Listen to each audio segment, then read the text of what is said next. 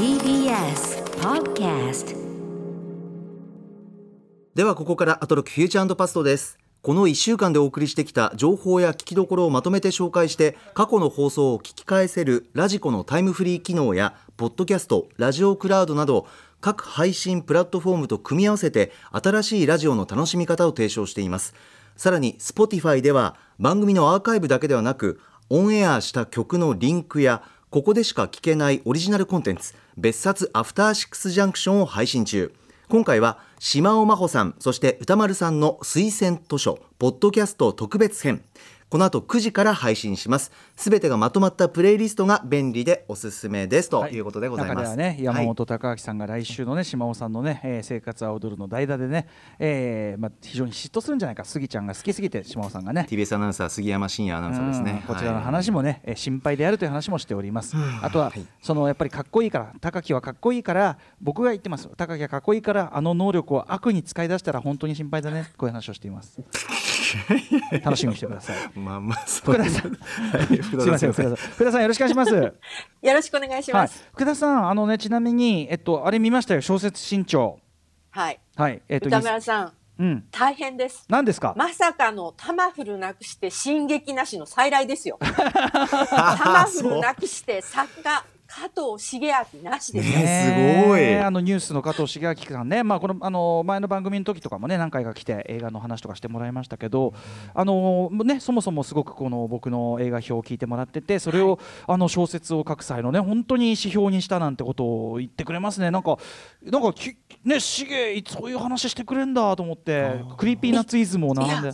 うん、そうなんですよ。これね、ずいぶんタマフル話を削ってるんですよ。あこれでも削ってる 悪いからななんかさ 結構タマフルの話ばっかしてんなと思ってそうなんです。これでもね、ずいぶんあの何千時間削ってます。あそうですか。えー、恐縮です。うんでもなんか私もねあのインタビューあのまあ対談ですけどインタビュアーのつもりで、あの聞いていったんですけれども、はいはいあの他にねなんかこう作家になったきっかけはないのかなって聞き出そうとするんだけど、うん。ええいや歌丸さんの映画表ですとしか言わないあ本当おっしゃらないんですよ。そこに戻っちゃうという。それであれを聞いたら、そううん。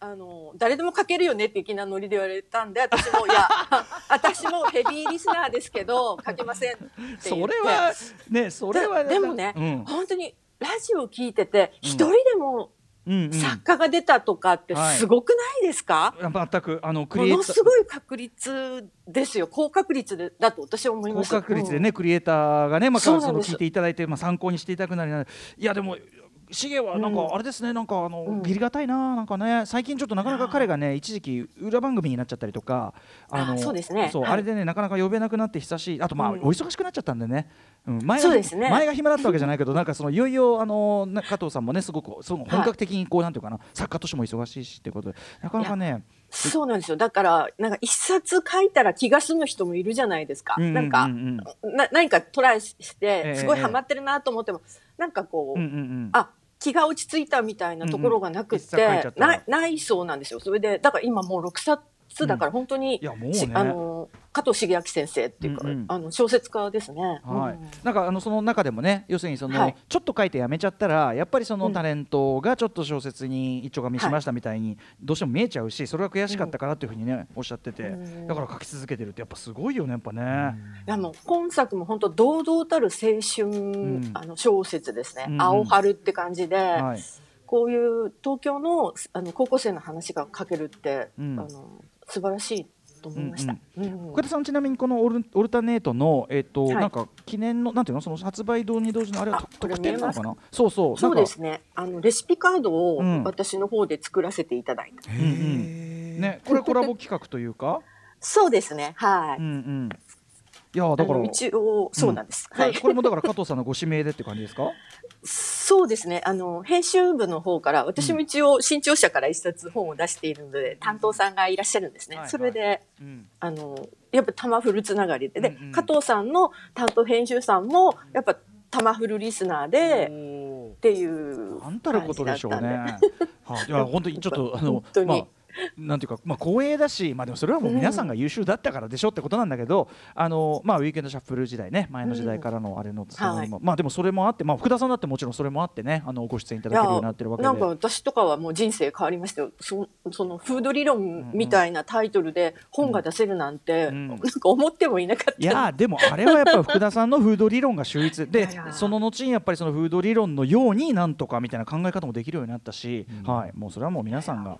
だだけどうん。それを参考に小説を書いてくださるなんて、はい。はい。もうちょっと夢のようで、そんなこと想像したことも、うんうんなんかでもなんかクリエイターの人に役に立てばいいなうんうんとは思ったんですけど、うんうんなんか本当に嬉しいですね。めちゃくちゃ役にね、はい立ってるってことですよね。はい、うんいやいやいや、うん。歌丸さんわのお話というか、映画表が本当に役に立ってる、ええええええ本当にね。なんかもう火をつけちゃったっていうかね、クリエイティブ魂。うん。に。いやでもまあだとしたらね本当にあのね血を吐く思いで、血を吐く思いでやってるんです。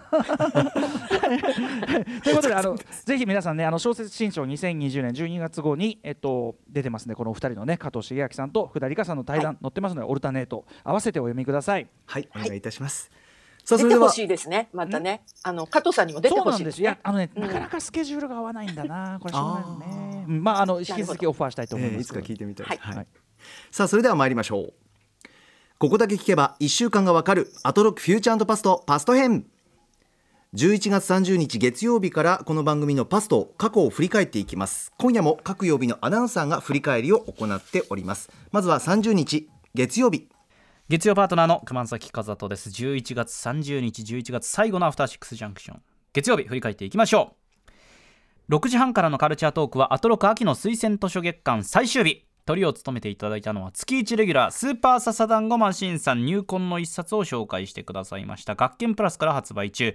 ゆで卵監修筋肉マン超人。鳥にふさわしい本当に作り手の魂を感じる一冊となっております。7時からのミュージックゾーンライブダイレクトはセクヤマことセックス山口さんによるスタジオ生ミックスでした。そして8時台の特集コーナー「ビヨンドザカルチャーウィズコロナで変わりゆく映画の撮影現場。その最前線では一体何が起きているのかレポート。by 映画秘宝岩田和明入江優監督お送りしました。映画の撮影事情ですとかミニシアターの現状。まあ中の人だからこそ話せる。私も気になってはいたんだけど知りようがなかったことというのをですねお二人からたっぷりと教わりました。最後に今週おすすめのグラビアはダン・ハルカさんです。今年の4月「週刊プレイボーイ」のグラビアで初水着を披露するとコンスタントにさまざまな雑誌に掲載されるようになっております、まあ他局なんですけれども朝の情報番組「ZIP!」のレポーターを7年務め上げたという朝の顔だった方が卒業してさまざまなことに挑戦をしようという中でグラビア活動も始めてくれたというダン・ハルカさんです。ありがとうございました。はいということで今週も熊須のグラビア表で終わ熊りました熊崎君もねあのグラビア表のね一生懸命ねあの言葉を選んでるんですよ。慎重にね言葉を。慎重に言葉を選ぶ時代っていう ね。グラビア表難しいよねだからねそうだよね。そうですね、しかもまたアナウンサーですしそうなんですよそねれ夫ですし、はい、そそ それが結果としてあの小声っていうあのーかわい。い、えーあるある種の逆効果はもう見かねないね 演出となってるさすが歌丸さん、うん。ありがとうございます、はい。さて月曜日ですが福田さんいかがでしょうか？はい。あの、まずオープニングトークの結成30周年を超えて、あはい。キングオブステージ、ライムスターのライブ哲学を語るっていうのうん。がすごく興味をあ引いてしまいました。はい。本本が出るんですはい、そうなんですよ、はい。うん。なあのライブの心得ノウハウがあるとか、うん。3人の定番があるとかあの俺たちにとっては当たり前だけど話すとびっくりされることをまとめたっていうのは、うんうんうん。やっぱすごく気になりますね。アーティストとして長くやっていくことの何かっていう、はい。あの歌丸さんの言葉に、うんうん。あのグッときたというか、はいはい。これ多分ね仕事してる、別になんかフリーランスとか、はい。あのなんか表現者っていうことじゃなくって、うん。普通になんか仕事してても、うんうん。絶対あの、うんうん。活用できる金言がたくさんあるんじゃないかなと思って。あーありありがとうございます。うん。いや本当になんかちょっとねあのーそうですね。まあそういう内容になってればいいかなと思って。とにかくそのアーティストが出す本特にラッパーが出す本って大体自伝かラップハウトゥー本って感じなんですけど、うん。っていうか別にラッパーに限らずなやっぱライブに特化した本ってなかなかしかもあの演奏ではないライブ技術というかライブノウハウというか。なんでねあのもちろんそのチーム論でもあり仕事論でもありっていうところでね、はいあのおなんかあの今言っていただいたような感じの内容になってるんじゃないかなとはい自負はしております。はい。すごいね。なんか、あのーなんだろう。会社ってうん。移動できるじゃないですか、うんうんうん。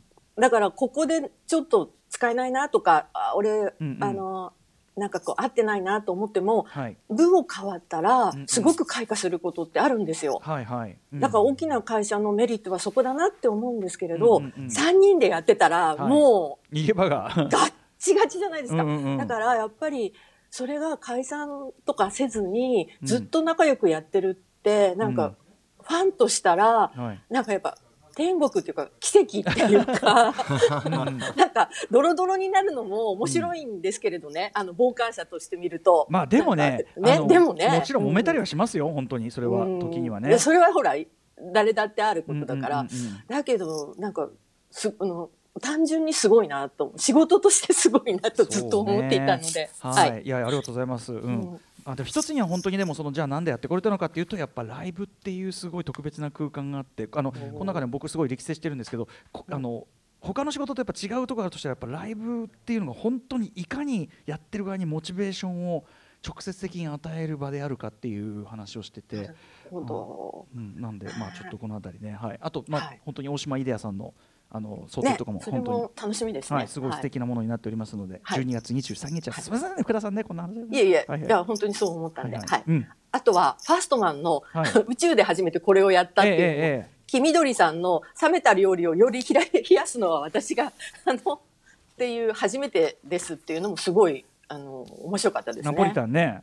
そうですね。はい。冷やしナポリタンを作るって話でしたよねこれね。そうですね。これはね、うん。あのなんか私たちがやったっていうのがこうすごくあの風土的にも面白いなと思って弟さんとやったっていうのがまたいいですよね。うんちなみに僕その中で言ってた理論理論というか仮説で、その、あ熱い料理とかっていうのはある種食べ物の味をごまかしている部分があるんじゃないかという猫舌の友人、知人の意見から考えるに冷えてるものっていうのもひょっとしたら何か味をマスキングするというかちょっとごまかす効果があり得るのではないかっていう。仮説これいかがですか、あのー福田さん。いやこれにグッときたのがあの、うん歌丸さんのうんキラーフレーズで冷やす方がテクノロジーがいるのっておっしゃったんですよね。確かに。ねえそうですよね原始時代は火はね起こしましたけどということですよね焚き火はできるもんね、みたいな。そこにグッときた。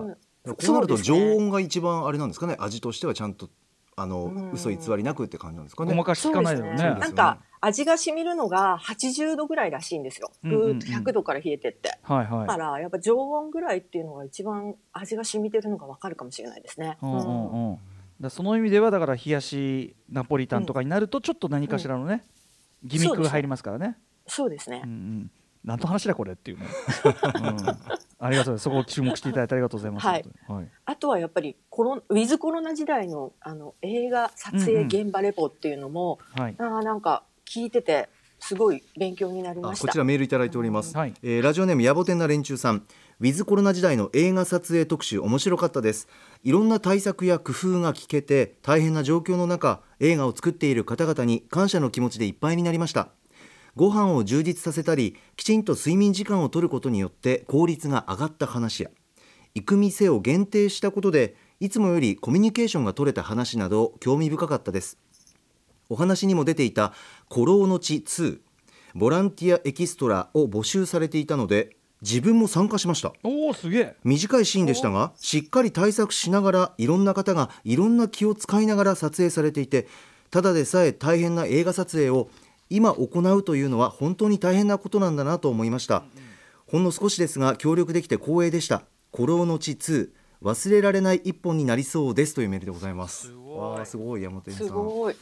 あの私が言いたいことを全部このメールが言ってくださったっていうか 本当そうなんですよね。うんあの入江監督の言葉でうん。飛沫とかありますけど一番まずいのは免疫が下がることっておっしゃったんですよ。うんうんはい。本当その通りはい。でスタッフへのホスピタリティが大切とか、あのなんなんていうのかな、私の予想ではもっとこうこんな風にダメでしたとか、そういう話をされるのかなと思っていたら、ティブ面の話が多いと思った。はい、うんはい。そしたらポジティブ方向で、うん。なんかこんなにモチベーションが上がりましたとかっておっしゃったんで、うん。なんかあの本当にでもやっぱり精神的に映画監督ってうん。強いなと思ってお話を聞いてました。はい。なるほどね。あー、そっか。埼玉のラッパーシリーズは本当に、うん。あの最高のフード映画として フード映画的なね。読み込みも。そうそうそうそう、うんうんうん。そうなんですよ。で本当にあの食べ物をねあのケータリングにしたとかね、うん。あのあったかいものを食べたとかおっしゃってて、やっぱり、あのうん。いいな入江監督って、入江監督いいなっていうね。いいなってなんか あったかいですよね。お人柄もありますからね、やっぱね、彼のね。そうですねんはい今の現場の状況をよく知れるような特集になっております皆さんぜひお聞きくださいさあ続きましては12月1日火曜日参ります火曜パートナーの宇垣美里です。12月1日火曜日振り返ります。オープニングではゴスペラーズの村上哲也さんが登場。明日12月5日に配信されるゴスペラーズの新曲、誰かのシャツを宇宙初解禁させていただきました。いやー、切ないバラードでした。6時半からのカルチャートークは、白夜書房の森田修一さんとともに、歌丸さんがブブカで連載中のマブロンで取り上げるおすすめのアイドルソングを一緒に聴いていきました。7時からのミュージックゾーンライブダイレクトは、リー・ファンデさんの取り下ろしライブ音源。そして8時台の特集コーナービヨンドザカルチャーは、月刊島尾アワー。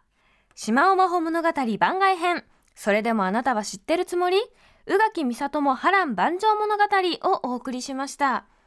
あのなんか本当にすみません。アンケートに答えて今日来たらこんな企画になっていて、どぎも抜かれました。とにかく生まれてくる時も成長も何から何まで生き急いでいて、生まれ落ちた瞬間からもう現在進行形で周りに迷惑をかけ続けております。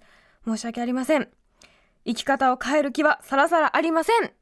宇垣節が出ました。ねさすがです、強い。ね、強いわ。さあそんな火曜日でしたが、福田さんはい。どのあたりからいきましょうか、そうですね。この日はね引退発表の日だったんですよ。うんうん。あの水島真司先生と小林健太郎さんが、ね。で水島真司先生の方をちょっと話したいなと思ったんですけれども、あの歌丸さんは男ドア方向支援でしたっけ？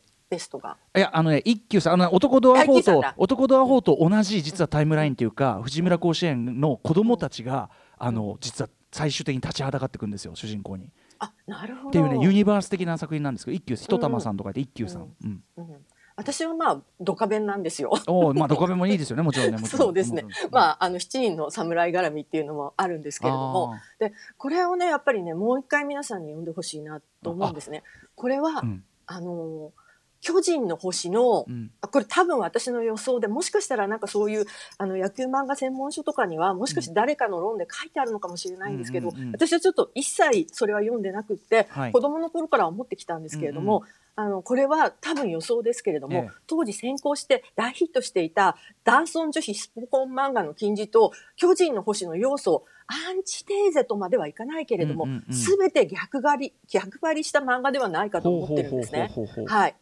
あの、まあ、凡人は、あの、真似る方向に行くんだけれども、うんうん。巨人の星に似ないようにしたらこうなった的な感じなんですよ。だから、あの、例えば巨人の星は三あの、三人家族で、うん。ドカベも三人家族なんですね。うんうんうんで、例えば巨人の星、ストレートなタイトル、うん。漫画とは分かりにくい弁当由来のタイトル、うん巨人の星が課長制度の圧政的なうんうん。父親であるのに対し、えーうん父親の不山田さんは。在と、そう、窓に、あの孫に、孫に寄り添う温和な祖父しかいないんですよ。うんうんうん。で、あの、巨人の星は全ての家事をやる美人の姉の、うん。えー、明かきこ姉ちゃんがいるんですけど、うん。あの、何もできない小さな妹の幸子なんですよ。うんうんうん。だから、山田太郎はうん。自炊して、自分でご飯入れ行くんですよ。自分でご飯ポコカポカ入れてますもんね弁当にね。うん。で、それでじいちゃんはちょっと病気になったりするし、幸子は何もできないんですよっていんうことで続いていくから、それがね全部そういうふうになってるからすごくねすべての局面において対照的な感じそうなんですそうになんです。だから両方読むと面白いですね、ちなみにさっき言ったうん。一休さんも、まあ彼はその忍者の末裔なんであのそもそもはい。生活力がありすぎるんですけど自活うん。あの自活してました。でめちゃめちゃうまそうな飯をね。あと魚をいきなりガシャンって取ったりとかね。ああのじなんていうの？自炊のシーンがありましたね確かにね。うん。うん。なんかなんかやっぱり食べてそれが身になってっていうのをうん。描いてて、それをなんか自分でやるっていうのがすごくね今日的っていうかこれなんかさっきあのずっと話してたら、うん。あのめちゃくちゃ長い話になっちゃってまあ今のちょっといいじゃないですか。またちょっといずれねあの福田さんのとその特集としてもやってもいいんじゃないですか、またね。あうん。ードカベン特集っていうか、あのうん。水島新司先生特集の時は呼んでください。ねなんかいや僕 僕もね全然あのドンピシャ世代なんでうん。いろいろねそうなんですよ。あの一休さあのんと九死の星が悪いって言ってるんじゃなくて、その時代のあの、あれなんで、でまあも向こう向こうは。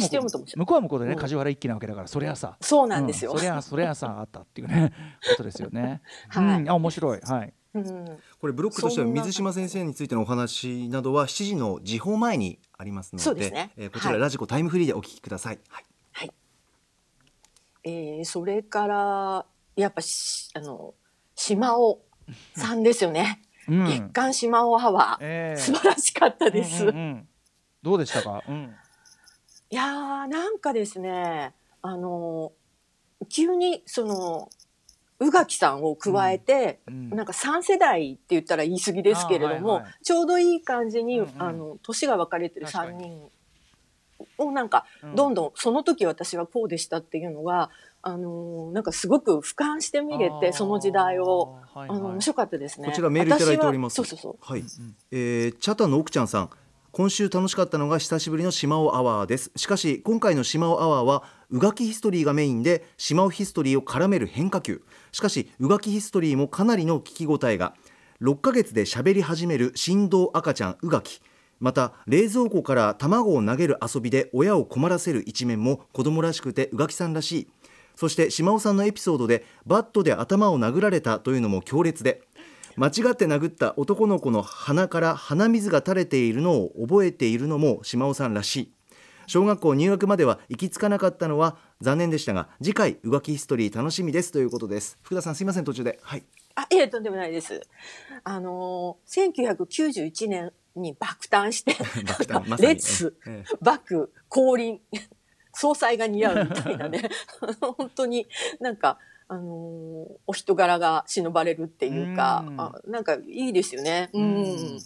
なんか三つ子の魂なんとかじゃないけど本当にさ宇垣さんは最初から宇垣さんだったっぽいなみたいなね。そうなんですよ。その頃島間さんといえば、米米からスチャダラに移行する時とか、はいはい。うん。あと、あの、歌丸さんはどこに行っても下に見られる時期でしたとか、うんうんうん。うんみんななんか、うんその、それぞれのね。多分ね、ううん。ん、もうちょっと島田さんはねもうちょっとこう学生でほんわっとしてるけど歌丸さんはやっぱさあの社会に出て、はい。なんかもう修行泥水というかね。泥水最高潮です本当に。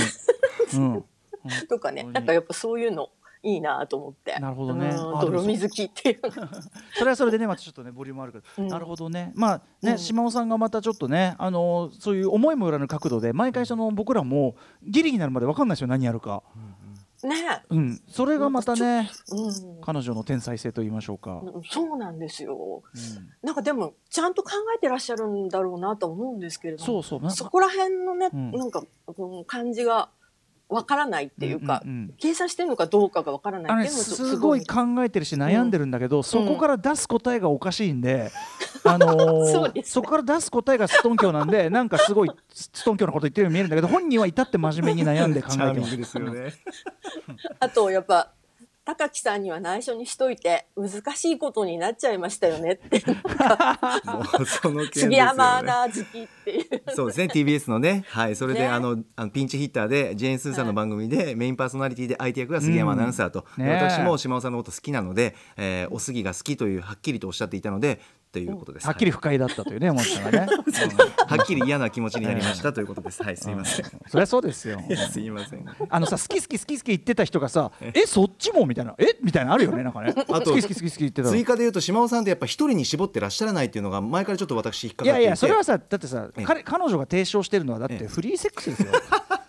思い出してください。うん前もなんかのコラムに書いてあって、うんあの家の近所の近くの惣菜屋さんのお兄さんが最近素敵だと、ええええ。なんかそういうところもういろんなところで見つけてらっしゃっていて。なんかやっぱフリーダムうん、いやいやそうですよ。だってまあ、フリーそれはねそういうことでですすよよね。そこは提唱してるんですからしょうがないですよね。納得まあ来週の火曜日は絶対聞かなきゃいけないね。えき期待が高まりましたね。絶対聞いてますからね私もね。はいいろんなのを。はい。はい。そんな特集でございました。さあ続きまして2日水曜日です水曜パートナーの日比真央子です。12月2日水曜日振り返ります。6時台のカルチャートークは、ライターの西森道夫さんが登場。今年の韓国映画を総括、パラサイトもありましたね。ハチドリもありましたね。そして来年注目の韓国映画もご紹介いただきました。そして7時からのライブダイレクトは DJ エイリカさんによる JYP ミックス。私も大好きな曲もたくさん入ってて、いやー、とにかく上がりました。外は8度ぐらいしかなかったのに T シャツで過ごしてました。ぜひタイムフリーで聴いてください。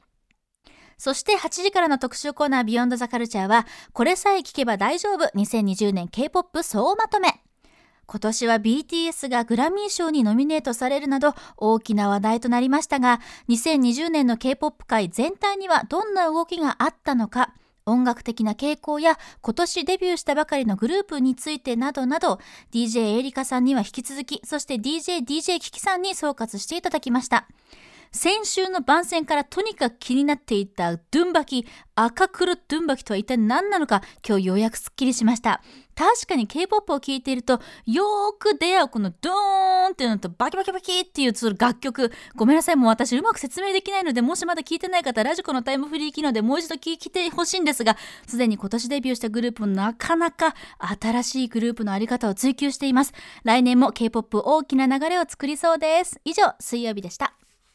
はい福田さん水曜日いかがでしょいやーなんかもう圧巻の韓国カルチャー大特集で、あのすごく面白かったです、あの実はそんなに詳しくないんですけれども、その入門編として、ん。あのどういう現状になっているのかっていうのがやっぱりあの西森さんのその映画の話から、えーエイリカさんのあの実際に聞かせてくれるっていうか、うんうん DJ として、はいそれを挟んでのあのお話っていうのが分かりやすかったですね、すごく。全然今話が違いますけれども、さっきからずっと高木さん映ってるんですけれど、ええ。あの韓国スターにしか見えない。あリモート画面上でいやもうね画面上で あの光が飛びすぎていて真っ白に腫れててそうなんですようまくね唇が真っ赤で可愛いんですよ。なるほどね18歳にしか見えもない。う色白色白であの 後ろから光がどうしてもあの照らされるようなスタジオの作りですいませんこれをちょっと写メして下さんに見せたらどうかな。あ番組の公式インスタグラムに載ると思いますが、はい、そうすいません。なんかね失礼しました。気になりますよね。これ直すと思いますはいいやいや、すいません。はい可愛いです今ありがとうございま。す。はいねえうん。はい。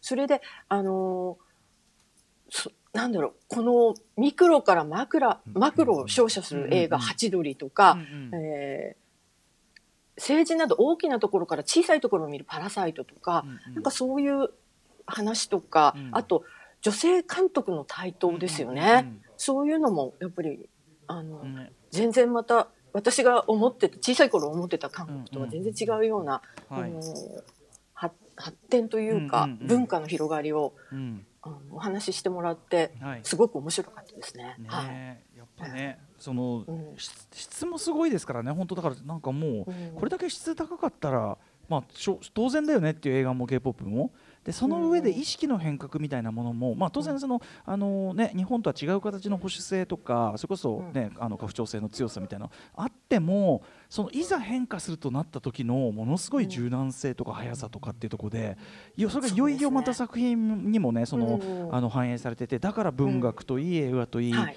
えーまあ、音楽といいってあたりで変化しててまあこれはもう本当にすごいすごいっす。普通に、うん、どれも、ね。圧倒されてしまいます本当に、はい。うん、あと音楽が私はあのそんなに詳しくないし あの、よくわからないから、うん。やっぱ音楽もフードから入る方なんですけれども、でも そうそうそう。例えばフード的な名前あのグループ名だったりとか、あの食べ物のについて歌ってる曲とかを主に聴いていくっていうふうにしてると、なんかあの音楽が少し分かった気がするっていう感じなんですけれども、はい。うんうん。なんかこの音楽もあの日本よりも漠然とですけれども、うんうん。アメリカナイズされてるなっていうのはすごく感じてたんですね。うんうん。英語が完璧だったりとか、うんうんうん。あの、アメリカの音がそのまんまもうんうん。う、なんか違和感なく歌って踊ってるみたいなうん。こととかが、うん。あの、まあ、防弾少年、うんうん。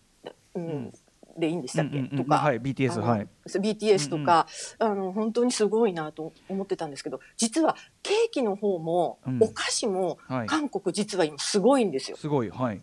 はいだから日本のちょっとあの流行とは明らかに違ってて、うん。アメリカナイズされてるんですね。だあから、へええー、と例えばショートケーキみたいないちごのショートケーキみたいなものもうんうん。2段3段に切り込みを入れて、縦に高いあのホールケーキにしちゃうんですね、だから円筒がこう高いっていうか、日本は平べったいじゃないですか、でそういうアメリカ的なあの、うん。こうなんていうのかなボリューム感だったりとか、えー切り目がレインボーになってたりとか、うんうん。あとこういろんなものにこう絞ったりするんですね。絞る？うん、アメリカ的なものをでも韓国的にもそれを変換してる最中っていうような感じがしていて、うんうんうん。でやっぱり音楽とかそういったものと、まあそのうん。カルチャーという意味では、同時進行なんだなっていう気がすごくしたんです。はい。K-POP はね、なんかその、うん。あの、うんアメリカ直輸入型が2010年代ぐらいまでで、うんで、そこから割と K-POP 独自進化も始まったんだけど、もう一回、その英米圏進化す、あの、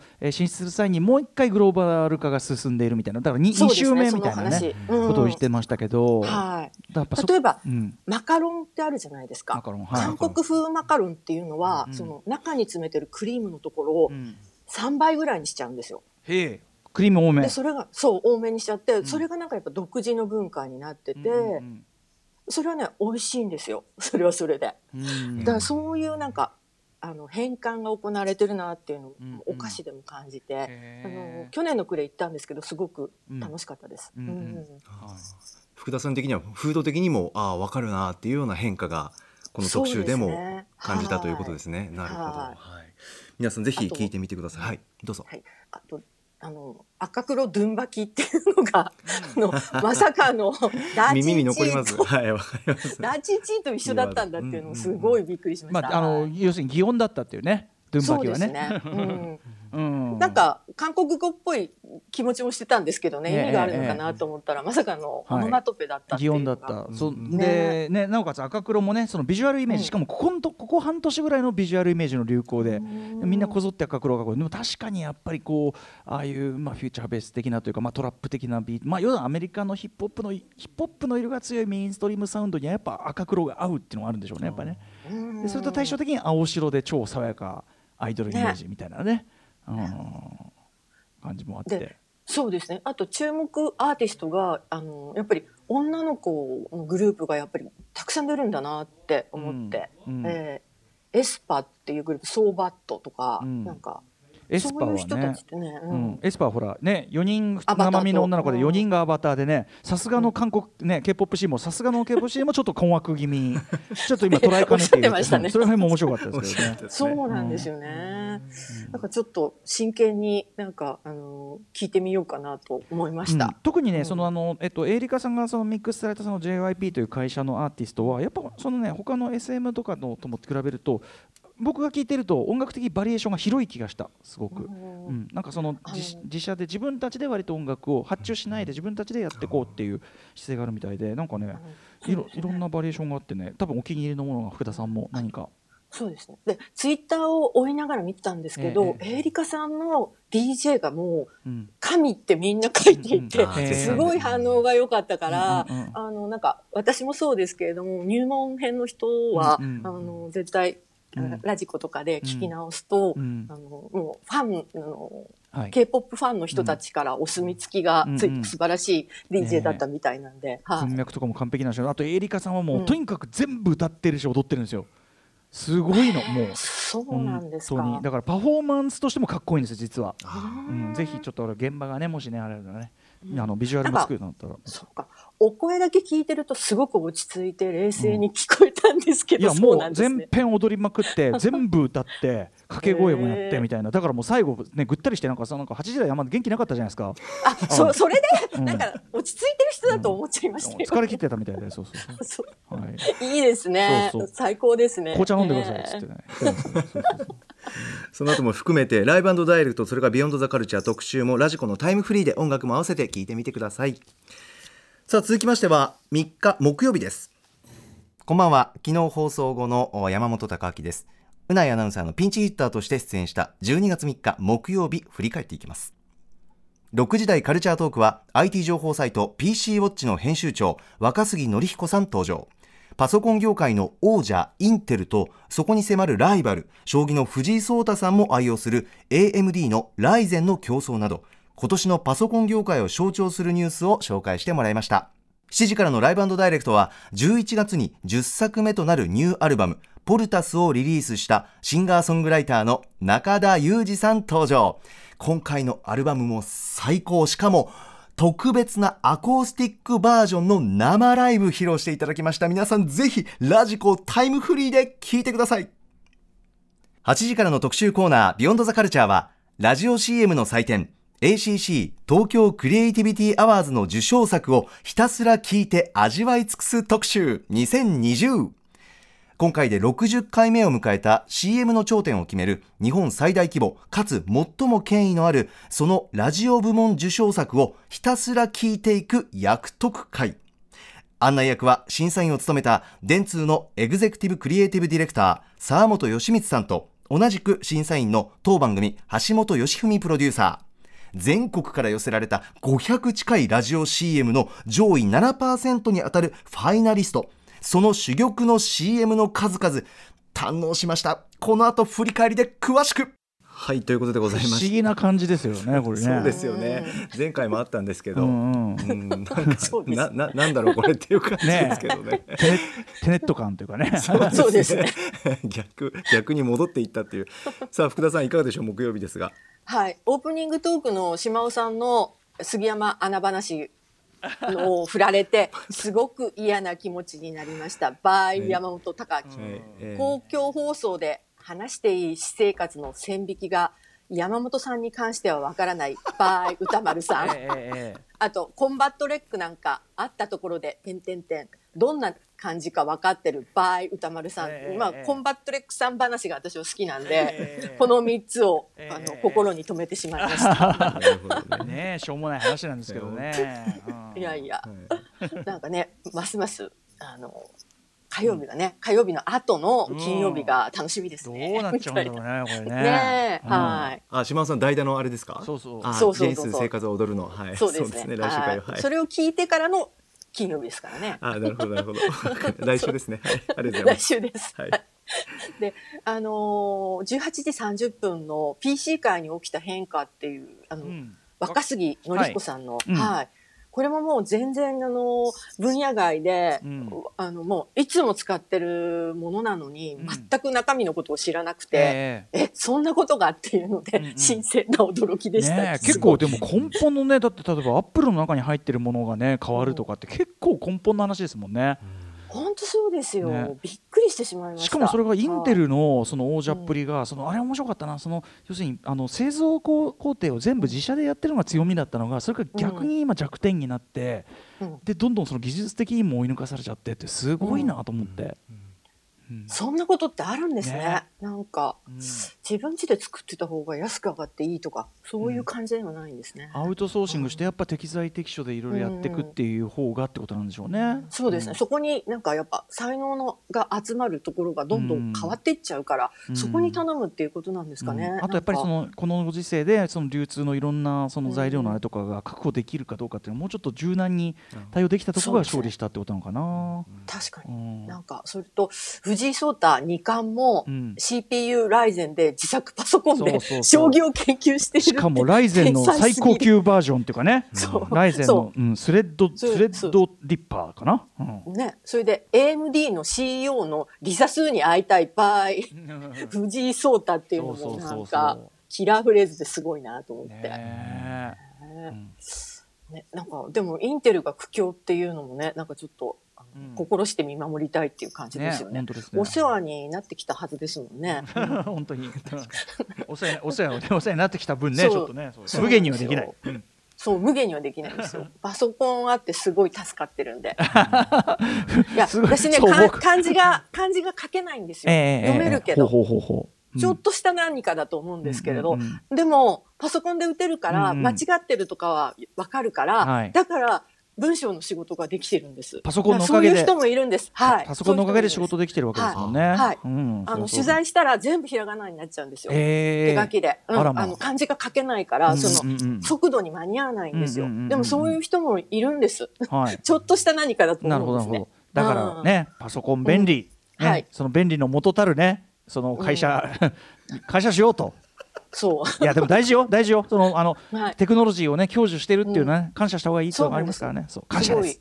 熊須風に言うと感謝です。はい。そうですね。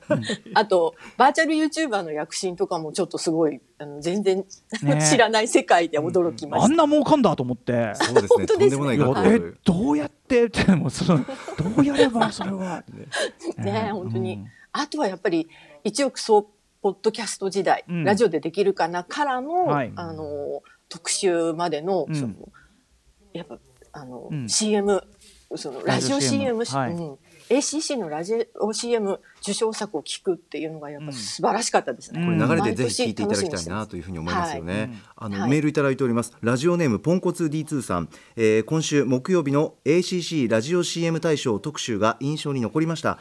ただのノイズにしか聞こえなかった音が人の言葉に聞こえた瞬間、人の声が頭の中で和風の文字になり、オチの商品名でなるほどとなる瞬間。音だけなのに簡単に次元を超えて伝わってくるものに自分の感性もビンビン活性化された気がします、ACC ラジオ CM ショーのホームページで他のエントリー CM も聞けるとのことでしたのでこれから聞きたいと思いますというメールでございます。ねえこれさっきおっしゃったのはパナソニックのねそのグランプリ取ったロボット掃除機ルーロの CM、えそうですね。これちょっと音源を出してくださるそうなので、あはい聞いてみませんか？ではせっかくなんでこちらですいやー改めて聞いてもすごいなと思いますね集中して聞いちゃいますよやっぱねそうですよね、そうですね。素晴らしかったです。でもどれも素晴らしかったですね。うんなんかこう、こういうふうにアイディアが出る人って、本当にどこからっていつも思っちゃうんですけどね。え。まあそのえ緊張ねあのぜ例年の絶対王者たる緊張とかもやっぱりもう本当それ用にめちゃくちゃ力入れて、まあ1年間にこのシリーズでってこう力入れてやる世界、まあパナソニックもまあ本当に昔から名 CM いっぱい作ってるとこみたいですし。そうですね。だからあと伊藤ハムのポールウィンナーが良かったですね。こういうのよかったね。あれね。よかった。まあフードでもあるうん。しそう、フードでもあるし、パッケージがレトロでちょっと可愛いんですよ。そうなんだ、うん。へえ、はい。関西でしか売れてない、ね、はうん。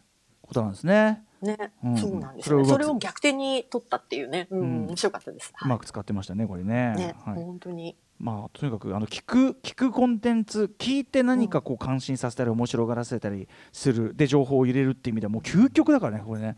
20秒とか40秒だもん。本当に、うん。すごいですよねこれね、うん。あとびっくりしたのが、あの古川さんの姪っ子さんが、構成の、はい、ね腹話術師で、あの中尾美優さんですね。そう中尾美優さんだ。う女子高生で。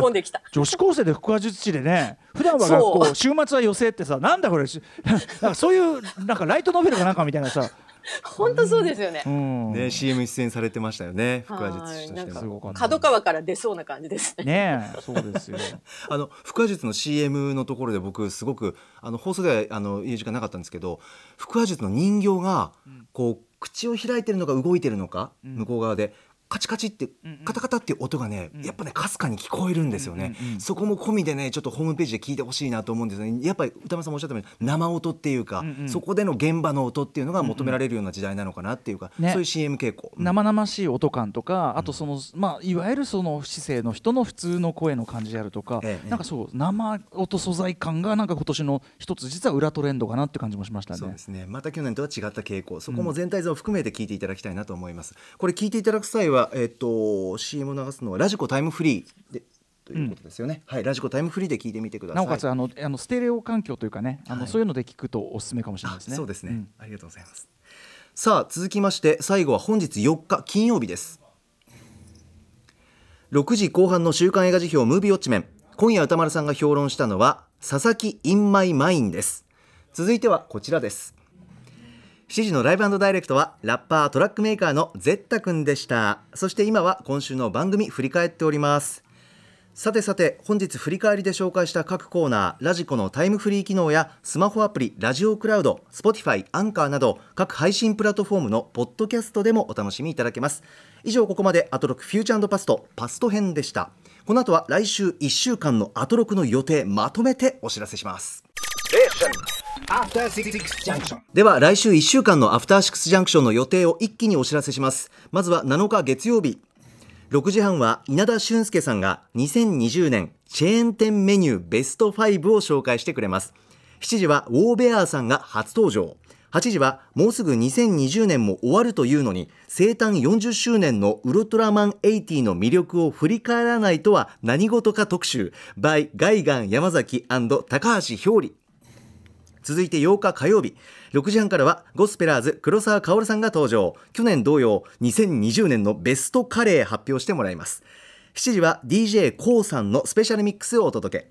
8時は追悼特集漫画家矢口隆夫は今でも最高の漫画家である特集を漫画研究者の池川義弘さんとお送りします。9日水曜日6時半は女優の上白石萌歌さんが今年面白かったカルチャーを紹介してもらえくれます。番組初登場です。7時はジャズインスト界のオールスターバンドポリプラスが2回目の登場。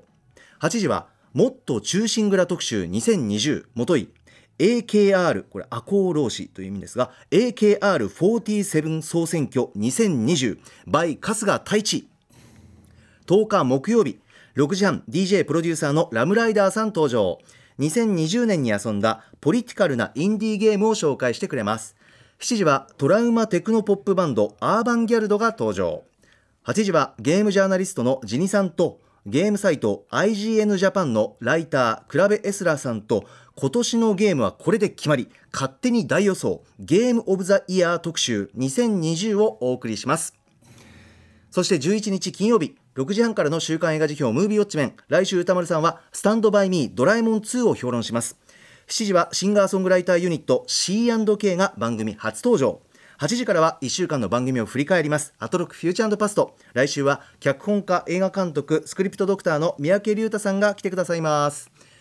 さて福田さんお待たせいたしました。来週の気になるゲスト特集ありますか？えー、上白石萌歌さんが、うんってすごいですね。ねこれはね、うん、その構成作家古賀愛さんがお仕事して以来ちょっとあの本当に親しくでも年齢とか全然違うんだけどねあのお友達になってですごくやっぱり、まあ、あの雰囲気的になんとなく想像はついたけどやっぱすごくやっぱりあの読書もされるしなんたらということで非常に、はい、カルチャー味あるというか、はい、方らしくってというあたりであのすごい楽しみにしてるんですよね。うん、ね女優さんにもどんどん出てほしいですね。ねあの ね三村さんとかもあるしねやっぱすごいからな、ね、いろんな人が、うん、みんな吸収されてるからねさすがですよね。うん。あとは何かありますか？うん。そうですね。あの、やっぱ、ゴスペラーズの黒沢さんの、やっぱ、2020、ベストカレーは聞かないとダメですね。これね、はい、そうなんですよ。クロポンがね、これあの、放送中にね、自分から売り込みやってきて、快適生活の最中だったんですよ。で、快適生活こうやって受け、やり取りしてたら、なんかうるせえな、スタジオでなんか向こうで死後してるやついて、うるせえなと思ったらクロポンで、なんか、今年カレーどうしますか？今年はどうしますか？そうでしたよね。ちょうど歌丸さん快適生活喋ってらっしゃる時に。楽しみなんです。まあ、しあの新曲誰かのシャツもね、あの本日明日リリースですからね。はい。含めましてということですね。どんなカレー上がるんでしょうか。福田さんあっという間でしたが、また来てくださいますか？お願いします。ありがとうございます。はい、また今後ともお願いします。歌丸さんもありがとうございました。高木もね、来週あまり腐腐らないでね、火曜日ね、火曜日何が起こっても腐らないようにね。歌丸さん、来週ドラえもんお願いします。すみません。ちょっとすみません1万円払えばよかったね。